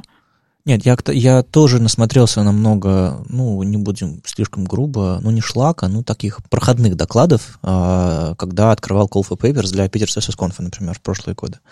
И да, много есть проходных докладов, и англоязычность вообще ни на что не влияет. Но в целом культура э, выступления с докладами, э, владение собой на сцене и вообще всячески э, создание подобного контента в англоязычном сообществе выше, чем у нас. Это, это, это факт для меня, поэтому в целом это, это, не, это не знак качества, это ты просто получаешь более качественные заявки в итоге. Возможно, но ведь... Э... Это не то, чтобы цель конференции, но лично я все равно как, как организатор, мне кажется, что тут привозить слишком много англоязычных и не давать развиваться своим – это плохо. В конце концов, мы живем здесь, мы живем в России, и нам выгодно, чтобы наше сообщество было сильное. Да, я понимаю. Я, я очень не хочу скатываться в патриотические споры. Мне кажется, нам нужно быть международным сообществом, чтобы люди могли приехать на эту конференцию и рассказать. Да, но и игнорировать своих, что при, ради того, что привести англоязычных, тоже не очень. Суммируя, я бы просто хотел сказать, что выбирая между схожим спикером англоязычным и таким же русскоязычным спикером, мы выбирали только исходя из темы. Нам mm-hmm. не важно, англоязычный он или русскоязычный. Мы смотрели на интересность темы, и так получилось, что темы действительно более продуманные, более интересные были почти у всех, ну, тех, кого мы взяли, они русскоязычные. Окей. Okay. Никакого дополнительного подтекста в этом нет. Это, это хорошо, на самом деле. Сережа, а почему нужно идти на Frontend Conf, а не на HolyJS? Ну, здесь, наверное, та же причина, по которой, которую ты частично озвучивал. Да, то есть я, я один из тех, кто считает, что фронтенд — это не, не, не только JavaScript, это uh-huh. не, не только там верстка, это не... Я считаю, что, короче, это комбинация из ю ай, ю экс, верстки, JavaScript и чего-то еще, каких-то новых технологий, поэтому чем более разнообразна программа и чем больше она расширяет твой кругозор, тем это, наверное, интереснее. Я бы при этом не говорил о том, что, типа, не, не надо ходить на HolyJS, потому что там только про JavaScript, потому что, как бы, ну, если ты занимаешься этим, ну, то да, да. это будет полезно в том числе, но... Для фестивальных э, таких мероприятий, которые, может быть, интересно всем, да, то, мне кажется, здесь доклады должны быть как можно более разносторонние. То есть, ну вот э, у меня, например, э, вот здесь есть, будет отдельный трек, условный трек по анимациям, где будет Юля Музафарова, где будет э, Наталья Габитова рассказывать. Вот, они будут там кто-то про анимации, кто-то про Adobe After Effects для анимаций. Mm-hmm. Э, самое смешное, что будет еще э, выступать Юля, как мейнтейнер White Paper Tools, а, и будет выступать а, Ксения Лушникова, которая будет рассказывать про, как они используют White Paper Tools. Круто. Ты сказал про потоки. У вас будет в итоге два параллельных потока, и можно будет выбирать, ходить между ними или как? Ну, как обычно. Нет, в этом плане, мне кажется, ничего не поменяется. У нас будут эти в Сколково залы, как там они называются, Дели и, Кальку... Дели и Калькутта и Мумбаи вроде. Сингап... Да. Не помню. У нас, по-моему, будет два зала и еще несколько докладов в главном. Ну да, да, два зала просто называются. Один просто, я точно помню, называется Дели плюс Калькутта, потому что он типа может еще поделиться на Дели ага. и Калькутту в теории. То есть, смотрите, у вас будет два с половиной потока, по сути. Нет, просто два потока. Один зал будет ваш, второй зал будет ваш, еще некоторые доклады будут на главной сцене. Да, но там совсем немного. Четыре доклада, да. по-моему. Ну, поэтому я говорю два с половиной потока. Ну, типа того, да. Но, опять же, доклады на главную сцену, наверное, хотелось бы отправить такие самые клевые, самые общие, угу. которые в том числе будут интересны и тем, кто придет не конкретно на Frontend ага. Conf. Вот тут с этой стороны хотелось бы обыграть, потому что, как мне кажется, на прошлых рит, ритах, на которых я был, с этим были проблемы, потому что пытались запихнуть самых... именно громких людей, а, и там иногда они были... Голосовалка просто тупо была, и ну, люди голосовали. Но при этом как бы главная сцена рита — это люди, где собираются все. То есть вот там собрались менеджеры, разработчики, кто-то тимлиды, и выходит Леа Веру рассказывать про секреты си эс эс. Угу. Ну, то есть половина зала либо просто не понимает, либо просто уходит, потому что они понимают, что это, ну, как бы не... Не, не настолько общий доклад, а у нас есть угу. вот в программе, например, даже тот же Андрей Ситник, да, про open source. Это ну, интересно да, всем. Да, то, да. что будет рассказывать Андрей, это тоже интересно всем, может быть, потенциально. То, что будет рассказывать Аня Селезнева про выгорание, угу. это тоже может быть интересно всем. Окей, okay. это, это, это хороший взгляд. Действительно, раньше, раньше некоторые хардкорные доклады попадали на главную сцену, я знаю, и это было неуместно. Хорошо, а как конференция будет интегрирована еще в, в фестиваль? То есть я раньше, раньше как было? У тебя висел бейджик нужного цвета, перед, перед входом в зал стоял не очень вежливый охранник, говорил, наденьте бейдж, или типа, у вас бейдж не того цвета. Я организатор, у меня вот сейчас начинается, бейдж найди. Ну вот такие вот вещи, типа, ай. Я помню, по-моему, одна из первых конференций, где я была, это был HolyJS, и меня там заставляли надеть бейдж охранники. Окей, ну, я, я, продемонстрировать, что у тебя бейдж есть в руке и нацепить на себя, это все-таки, ну, как бы, если тебя реально заставляют, чтобы привязать к себе на ленточку, на шею, это, это грубовато. Ладно, не об этом. Это все как бы отдельно с охраной нужно работать. Я не думаю, что это входит в перечень ваших задач. Как будет интегрировано? То есть у всех будут отдельные бейджи вездеходы или скороходы, как они там называются, многоходы, ну, которые везде. Классически разделена на конференции. Ты можешь купить билет на конкретную конференцию, тогда у тебя есть доступ в главный на зал. На секцию. Ну да, на секцию. Либо ты покупаешь вездеход. Ага. Вездеход позволяет тебе ходить по всем, по, по, по всем секциям. А если ты хочешь попасть на главную сцену? Главная сцена, она для всех. Ну, то есть, типа... Какой, какой бы бейдж ни был, да, ты попадаешь да, на главную да, сцену. Да. То есть, потенциально любой человек, который купил, купил билет на Frontend Conf, может прийти в главный зал и послушать доклады не только по фронтенду. Ну да, только те, которые попали в главный зал. Ага, да. все, вот. Теперь понятно. То есть э, есть еще некоторая ширина интересов, э, которые можно там другие доклады послушать. Вообще да. в прошлом году я не помню, что кто-то на это смотрел. Да, кстати, это вот одна из тех э, штук, про которые ты говоришь. То есть там на входе не стоят охранники. Ага. А, я, я в прошлом, вот лично я в, э, в прошлом... Э, на прошлом Frontend Conf, который был на рите, uh-huh. я отходил с бейджиком, который висел у меня вот здесь. А, он Сережа постоянно похлопал поляшки. Он... Все в подкасте поняли, кто слушает. Он перевернул, был перевернут, то есть меня никто не спрашивал. Ну, это хорошо. Мне кажется, что тут есть две штуки, связанные с бейджем, с контролем, со всем остальным. Типа, чтобы всем не было обидно, что они купили там скороходы, многоходы, и типа заплатили кучу денег, а их всех остальных пускают везде.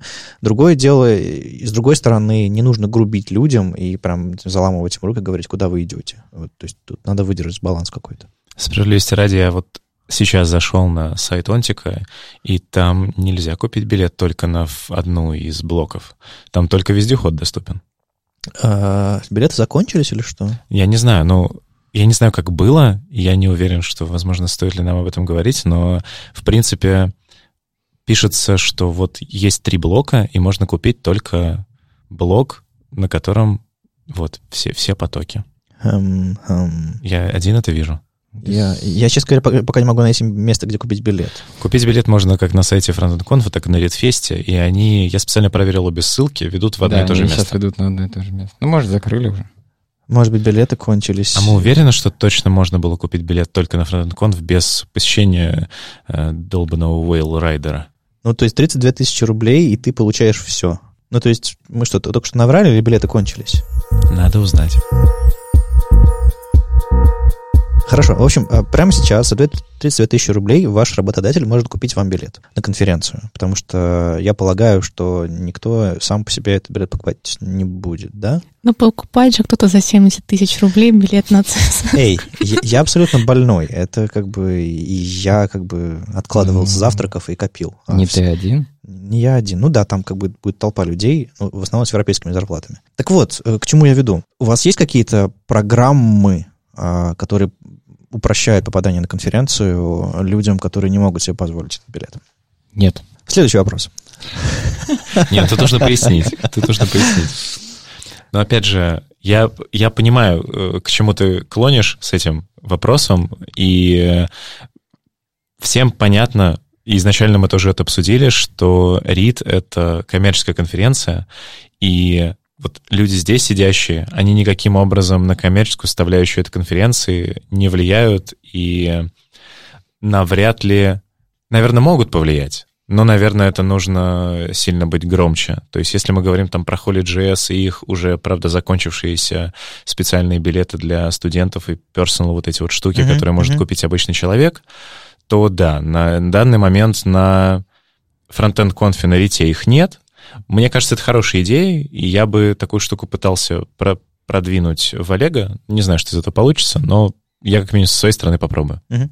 Вообще на прошлом РИТе давали бесплатные билеты э, организаторам сообществ. То есть, там принцип... была история, да, что можно было подать заявку, тебя привезут, поселят в гостинице, потом сказали, что поселят в гостиницу на один день, потом...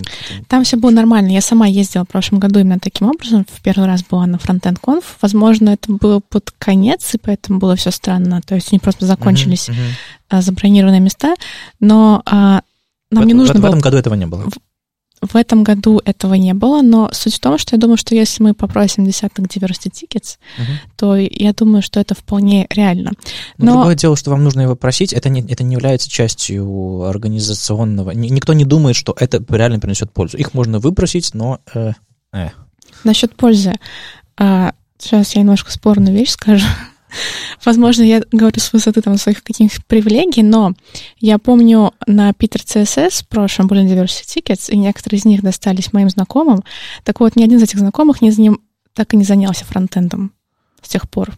Um, то есть, ну и что? То есть суть в том, что Diversity Tickets, э, мне кажется, в большинстве случаев уходят людям, которым это не пригодится.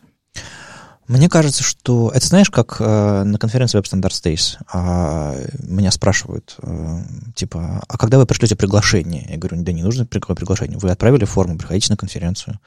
Люди настолько привыкли, что их на входе фильтруют, типа, а пригодится ли вам эта информация? Типа, Яндекс, допустим, при регистрации на своей конференции, он фильтрует, типа, а, ты, ты сеошник, не приходи к нам на конференцию по фронтенду. А, ты, не знаю, там, дизайнер или еще кто-то такой, ты у нас в блэк-листе почему-то оказался или еще где-то оказался. У них там четкий есть фильтр, типа, тебе, ты недостоин, чтобы услышать про это все. Мне кажется, это абсолютно вредно и плохо, поэтому говорить людям, что, типа, кто-то сходил, не делал себя фронтендом, ну, значит, конференция была не, не слишком вдохновляющая.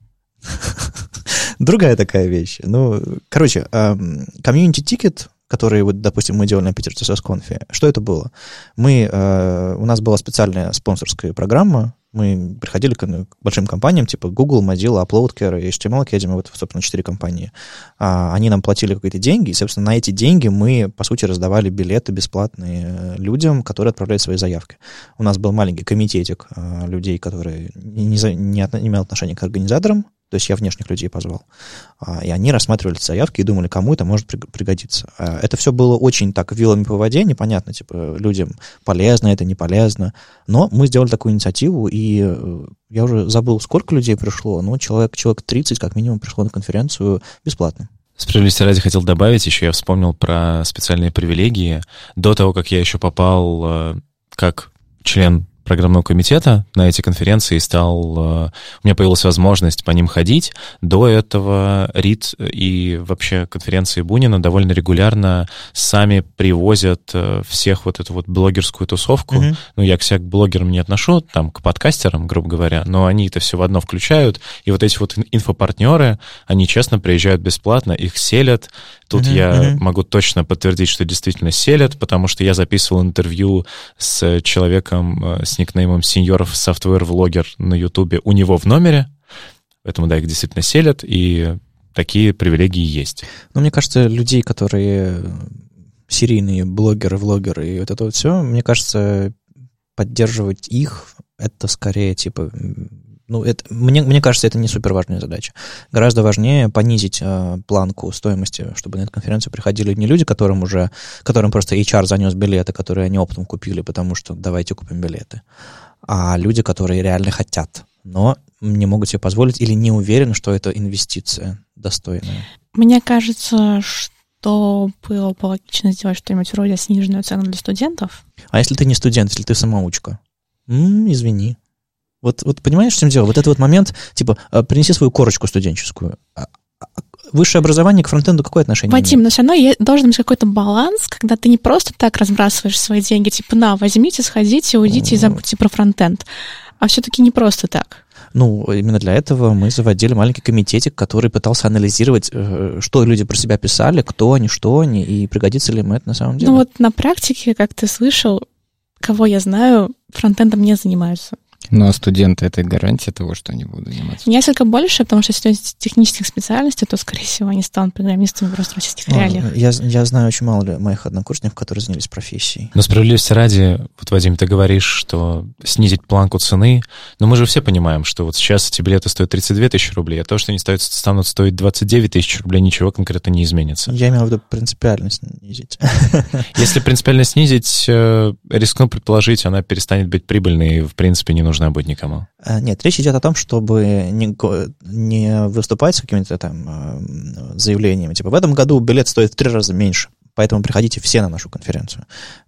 Сломается вся бизнес-модель. Это как бы большой, большой, большая махина, которая много лет едет, и у нее есть свои процессы, им нужно постоянное вливание денег, билеты, все дела. Это как бы, это реально цикличный процесс. Я думаю, они особо не отдыхают.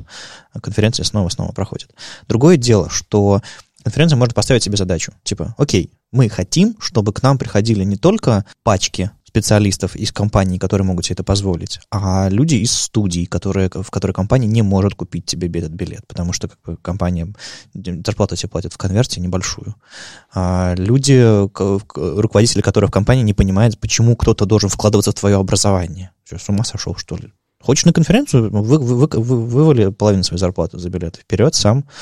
Вот, такие вот, вот таким вот людям, которые начинают, сомневаются, или просто хотят прийти послушать, не знаю, Юлю Музафарову и вдохновиться. Может быть, не стать фронтендером, может быть, кодить себе вечером. Они имеют на это право. Я бы на вашем месте в следующие разы поработал над этим, поговорил с другими программными комитетами, попробовал, ну, не то чтобы надавить, мне кажется, что это сделает конференцию более человечной, более открытой к тому слою разработчиков, который вы сейчас не охватываете. Мне показалось, что ты говоришь про работающих и опытных специалистов, и мне кажется, это не совсем принципиально для работающих и опытных специалистов помогать им с билетами. Все-таки они работающие и опытные. Но для новеньких, возможно, да. В любом случае, мне так или иначе кажется, что вот HolyJS и там Frontend Conf, они как-то движутся параллельно, и так или иначе, даже, возможно, сами того не желая, а, возможно, и желая, они перенимают best practices друг у друга, и вот... Ну, опять же, не знаю, как все, не знаю, как Олег. Я считаю best practices действительно вот эти билеты для студентов по сильно сниженной цене. То есть я не помню, сколько они стоили там у Холи, типа десять тысяч рублей. Uh-huh. Это намного более адекватная цена. И я думаю, рано или поздно и Frontend Conf к этому придет. Взаимно там HolyJS что-то перенимает у Frontend Conf, а Frontend Conf перенимает у HolyJS в плане там технической оснащенности. Mm-hmm. То есть так или иначе они... Вот эта вот здоровая конкуренция, она двигает обе конференции вперед. На самом деле есть еще одна инициатива, которая никак вообще не влияет на коммерческую успешность конференции. Те самые diversity tickets, когда ты покупаешь билеты и платишь плюс двадцать пять процентов за то, что...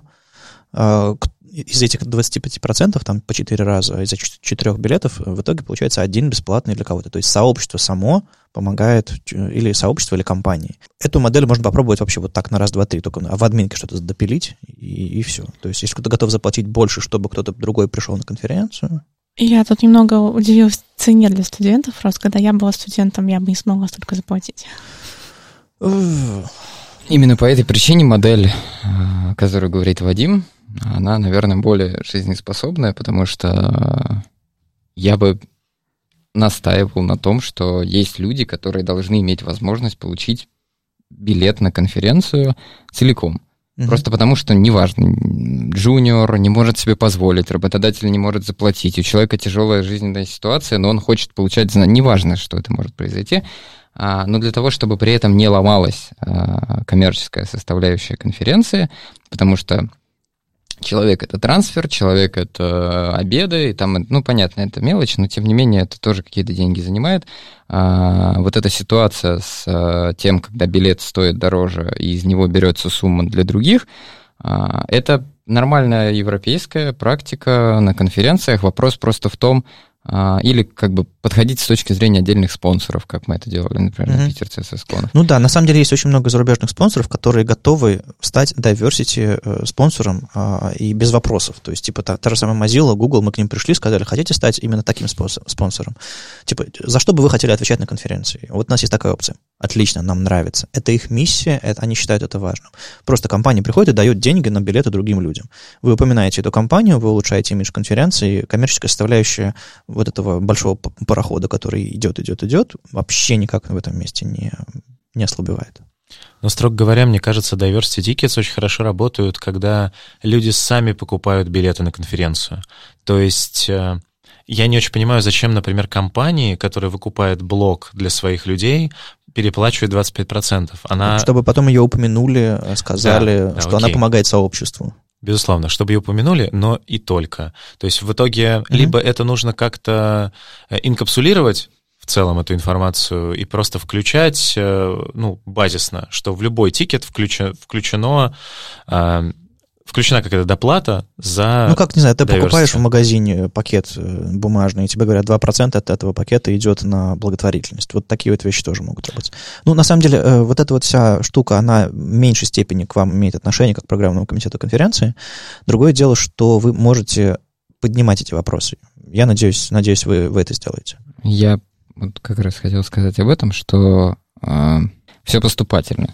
Ну, то есть, типа, э, вот там две, две конференции назад не было четкого процесса а, отбора докладов, такого жесткого, жесткого, которого есть сейчас, uh-huh. да, там типа не было всяких кол, этих самых кодов кондуктов и прочего всего, то есть это какие-то мелкие вещи, которые были а, встроены в конференцию, выстроены какие-то процессы по работе с докладчиком, у нас стало больше заявок подаваться на доклады, то есть это тоже, видимо, о чем-то говорит. А, и я думаю, что всякие вот, вот такие штуки, о которых а, мы сейчас говорим, это все типа следующие шаги для mm-hmm. развития конференции, потому что действительно а, очень сложно, вот находясь в этом маленьком, а, так сказать, мирке в нашем вот, программном комитете, повлиять глобально на, на, на всю конференцию. Под конец совсем е- е- еще немножко вкинуть. А, как раз хотел спросить про нормы поведения на конференции. Есть а, нормы конференции, утвержденные в две тысячи семнадцатом году, четвёртого декабря на, на сайте конф точка антика точка ру. Ну, то есть это общее для всех мероприятий антика. Там есть штука, которая, скорее всего, взята с Code of Conduct, который там переводили в веб-стандарт, но может еще откуда-то взяты, неважно. Главное, что а, страница есть. Читают ли эту страницу все спикеры? Читают ли эту страницу все люди, которые регистрируются? Насколько вы просматриваете слайды по контенту, чтобы контент не противоречил этим нормам поведения? Это вообще как-нибудь инфорсится э, на конференции? Или это просто такая штучка, чтобы западные спикеры думали, а, ну, Code of Conduct есть, значит, все будет нормально? Так у нас нет западных спикеров. Может быть, поэтому... Не, ну, Вадим, на самом деле, правильно, как ты замечаешь, что наличие кодов кондукта и соблюдение кодов кондукта — это абсолютно разные вещи. Абсолютно разные вещи. Контроль за, за, за его да. исполнение. А, опять-таки, здесь есть а, несколько вещей. При подаче заявок чтение, а, скажем так, согласие с нормами поведения на конференции, оно обязательно. То есть там без этого ты не, не можешь подать заявку. Это, насколько я помню, появилось вот как раз до, довольно-таки недавно вместе с тем, как вышел э, вот этот вот э, документ. Uh-huh. Вот. А, что касается слайдов, э, ну, как бы тут тоже надо понимать, у нас нет отдельного человека, который отсматривает все слайды. Каждый ведет человека конкретно. Я ну, не помню, чтобы эта тема отдельно поднималась, но... Ну вот, например, на си эс эс, на Минск си эс эс ребята не пустят тебя на сцену, пока не увидят твои слайды. Ну, это разумеется. Андрей здесь... тоже знает, что я не пущу его на сцену, пока не посмотрю на его слайды. Не будем в подробности вдаваться.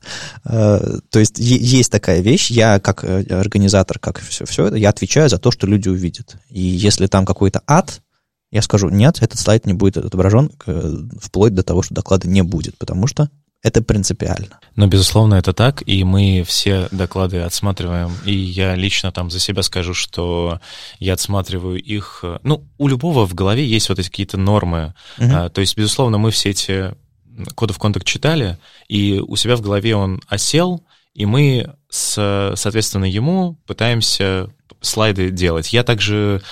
За себя могу сказать, что я слайды других людей проверяю на грамматику, потому что мне всегда стыдно за людей, когда у них ошибки в слайдах, когда там два слова, и в двух словах они ошибаются. Но при этом я могу спокойно привести пример, что в этом году у нас мы отказали человеку просто потому, что у него было какое-то, ну, такое... аллюзия на матерное слово в названии, мы даже не разбираясь, сразу человеку отказали. Ну, то есть, разумеется, мы это все отсматриваем и пытаемся вот эти нормы адекватности сохранить. А бывало ли такое, что вот в прошлые годы или в этом году, что вы говорили, уважаемый докладчик, этот слайд, не знаю, оскорбительный, неуместный, как бы давай ты шутку сбавишь или вообще уберешь? Ну, какие-то такие штуки были? У меня не было таких докладчиков, кто так делал. Да. А у тебя было такое? Да, у меня почти на каждом ВСД что-то. Не, не в смысле, что я такой абсолютный social justice warrior, который как бы вообще фильтрует все жестко. Ну, вы, вы все докладывали на ВСД, вы примерно представляете, какого рода фидбэк я даю по слайдам.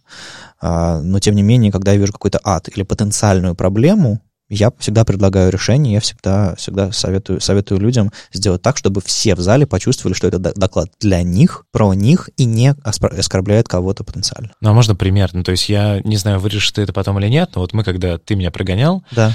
ты... У меня были два персонажа в докладе, они были оба мужского пола. Да-да-да. Ты попросил в силу diversity одного из них поменять на женского, чтобы как бы это почувствовали лучше люди в зале, которые находятся. Да. И... У меня нет с этим никаких проблем, я в итоге вообще как-то все переделал, всю структуру, и это не понадобилось. Но я понимаю, что ты это заметил, я не знаю, сколько это соответствует коду в контакту, чтобы обязательно были персонажи Нет, разных это, полов. Нет, это соответствует скорее моему, моему видению, что как бы публика разная, и, соответственно, примеры должны быть разные, и, и доклады должны быть сфокусированы не на дефолт-гендер, а ши- шире. Я к тому, что ты вот эту вещь заметил, люди, которые кроме тебя, которых я просил меня прогнать, даже не подумали об этом. То есть это все ага. в итоге скатывается к конкретному человеку и его мнению. Это, это в меньшей степени про коды в контакт, про коды в контакт это скорее, чтобы не было шуточек про пэ ха пэ, про, про, про плохих разработчиков, не было какого-то шокирующих вещей. Потому что я видел слайды, на которых там человеку, человеку защемляет в метро дверьми, это выглядит очень травматично, он там чуть ли не падает, еще что-то такое. Это было жутко смешно, все ха-ха-ха, докладчик такой. А я говорю, слушай, это, это выглядит болезненно, травматично и так далее. Я на это смотрю, и у меня внутри что-то так холодеет. Человек реально получил травму и, скорее всего, валяется сейчас на платформе. Давай мы избежим травматичных, ярких, слишком каких-то насильственных вещей. То есть это личный опыт докладчика, личный опыт организации конференции, с одной стороны. С другой стороны, есть какие-то формальные вещи, когда от, докладчики откровенно начинают оскорблять других участников сообщества, потому что они считают, что их технологии, фреймворки, компании недостойны, не... Такие случаи были, я сейчас конкретные вещи поднимать не буду, но это вот комбинация правил и просто опыт организатора. Я, опять же, не знаю, насколько в тему это, но до меня долетала история а, на каком-то из гизенбагов, который проводит тоже Джукру, человек после уже утвержденных слайдов поменял в одном из своих слайдов а, какой-то оскорбительную, оскорбительный слайд на фотографию одного из программного комитета этого гизенбага, и там был довольно очень громкий скандал, в итоге даже выходил Федоров на сцену и там перед всеми извинялся. Такое, то есть за этим можно проконтролировать, но, опять же, все остается на совести людей. Никто не мешал мне после твоих пожеланий да, да, в любом да. случае изменить в последний момент слайды. Ну, я обычно стараюсь запускать финальные версии слайдов на, на, на компьютере, но понятное дело, что если ты хочешь сделать провокацию, ты с любыми слайдами можешь творить ад полный на сцене. Тут вопрос адекватности и доверия. К слову, об этом докладчики не только показывают, но и говорят. Поэтому ты можешь да, проконтролировать, да, что да. он показывает, но ты не можешь проконтролировать, что, ты, что он говорит. Я помню прекрасно эту историю на си эс эс Min.js на последнем, когда кто-то там а, со сцены матом а, ругнулся. А, было как-то не очень. Это, ну, было, есть, от, это было от нервов, я знаю, а, такое бывает. Да, но как бы неважно там, почему это было. То есть то же самое, я помню, что-то было в прошлом году на Frontend Conf, на Рите. А, тоже то, то, то ли матом ругнулся докладчик со сцены. Ну, то есть что-то mm-hmm, так, mm-hmm. такие вещи были, и ты, к сожалению, на это... Вот на это ты повлиять не можешь. Ты можешь повлиять на это только очень простым способом. Типа, ну все, все, в следующий раз, чувак, ты уже к нам не приедешь. Ну, то есть, ну блэк-листы, да, у, меня, да. у, меня, у меня есть блэк-листы из там нескольких человек за, за всю историю ну, ВСД.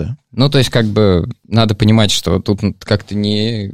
Старайся, все равно у кого-то может что-то произойти. Окей. Ну, в общем, это я задрал градус дискуссии до, до околоконфликтного для того, чтобы поду- заставить вас подумать, как конференцию можно улучшить еще. Такой, знаете, бесплатные советы от человека, который давно этой фигней занимается. Немножко в другом смысле, не коммерческие конференции, но тем не менее.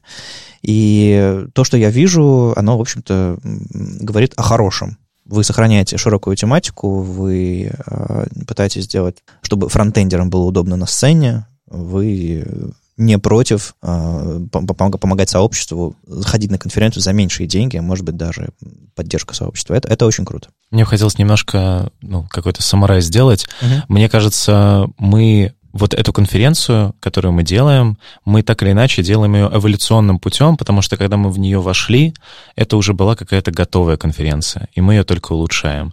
Мы никаким образом не будем переделывать ее революционным путем, и тогда будет просто другая конференция. Это так не работает. С вами был сто семьдесят второй выпуск подкаста «Веб-стандарты» и его постоянные ведущие Маша Просвирнина из Ока и Вадим Макеев из эс пи эф Academy. Этот выпуск прошел при поддержке конференции Frontend Conf, которая пройдет в Москве двадцать седьмого — двадцать восьмого мая. И сегодня у нас в гостях были ребята из программного комитета. Сережа Попов, Андрей Смирнов и Маша Просвирнина, тоже из программного комитета. Спасибо, что пришли. Ну и приходите на доклад Андрея и Сережи. Ай, молодцы какие. Слушайте нас в любом приложении для подкастов, на Ютубе, во ВКонтакте. И не забывайте ставить оценки и писать отзывы. Это помогает нам продолжать. Если вам нравится, что мы делаем, поддержите нас на Патреоне. Все ссылки в описании. Услышимся на следующей неделе. Пока. Пока. Пока. Пока-пока.